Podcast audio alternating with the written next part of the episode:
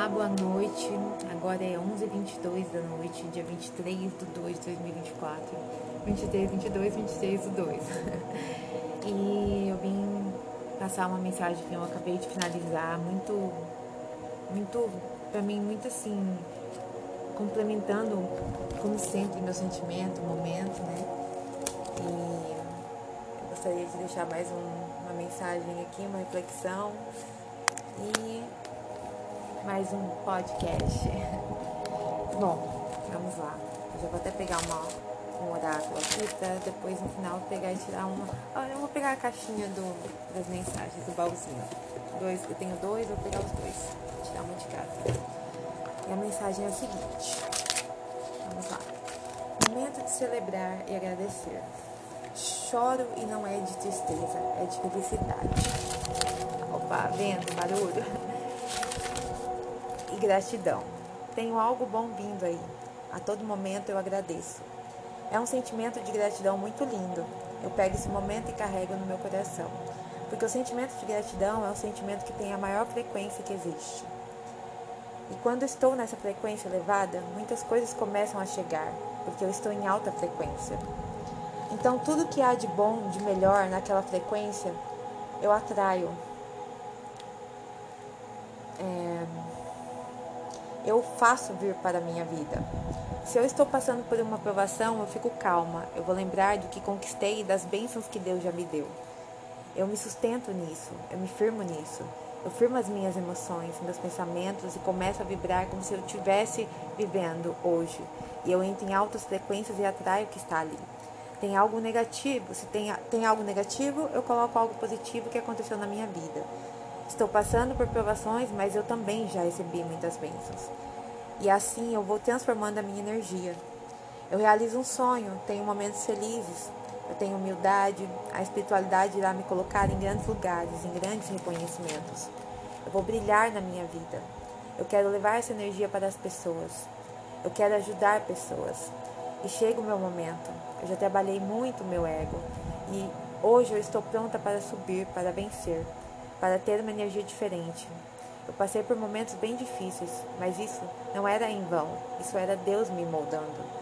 Somos seres espirituais, espirituais mas passando por, por experiência humana, experiências humanas. Eu passei por situações difíceis para moldar o meu ego, para quando eu chegar lá em cima, eu saber quem me levou, de onde eu vim e para eu manter a minha humildade e a minha fé intacta, e manter também o meu caráter. Então, todas as provações é moldando, é preparando. É Deus e a espiritualidade vendo, me, me testando antes de me dar algo. Deus quer ver a minha responsabilidade, o meu compromisso com aquilo. O meu ego foi trabalhado, e quando o ego é trabalhado, nós vamos lá embaixo, muitas vezes lá no fundo do poço, mas para nos levantarmos melhores, mais evoluídos e não esquecer de onde estávamos, quem nos levantou, quem nos ajudou. Deus sabe de todas as coisas, é algo novo. Eu dou valor a todas as coisas que são dadas. Eu recebi algo, eu conquistei, estou cuidando. E eu conquistei não foi da noite para o dia. Eu tive um processo, eu tive uma busca. Então eu valorizo isso, não foi fácil para conquistar. Estou mais coerente, mais calma, mais tranquila, mais madura para tomar decisões. Tive muita luta para sair de uma estagnação. Eu lutei, eu busquei, eu trabalhei internamente o que eu tenho que mudar, o que eu tenho que evoluir.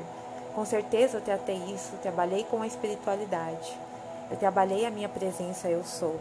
Eu busquei o que eu tinha que mudar e alcancei a sabedoria espiritual, o equilíbrio. Eu passei por uma experiência bem árdua, bem pesada, mas para ter maturidade para onde eu vou e para onde eu vou chegar, para eu chegar lá equilibrada. Então Deus me preparou primeiro. A espiritualidade está me preparando desde agora para quando eu crescer. Eu chegar lá, ser algo estável e não cair. Porque a minha base, o meu alicerce está muito forte. Tem muita busca, eu busquei, eu me iluminei, eu despertei para uma sabedoria. Tem vitória, tem recompensa vindo, tem os frutos aí para eu colher, colher de toda essa busca, de toda essa procura de evolução aceitação, assertividade. Eu estou me preparando para algo, então eu olho e aprendo. Eu falo a minha verdade, dando-me força e guiando as minhas palavras.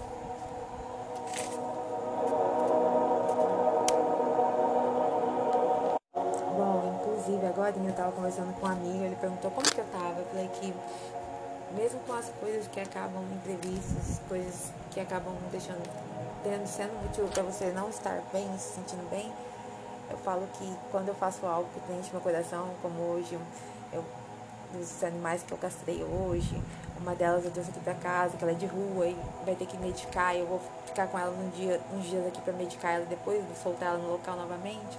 Falei, quando a gente faz essas coisas que preenche o coração, isso é maior que qualquer coisa negativa.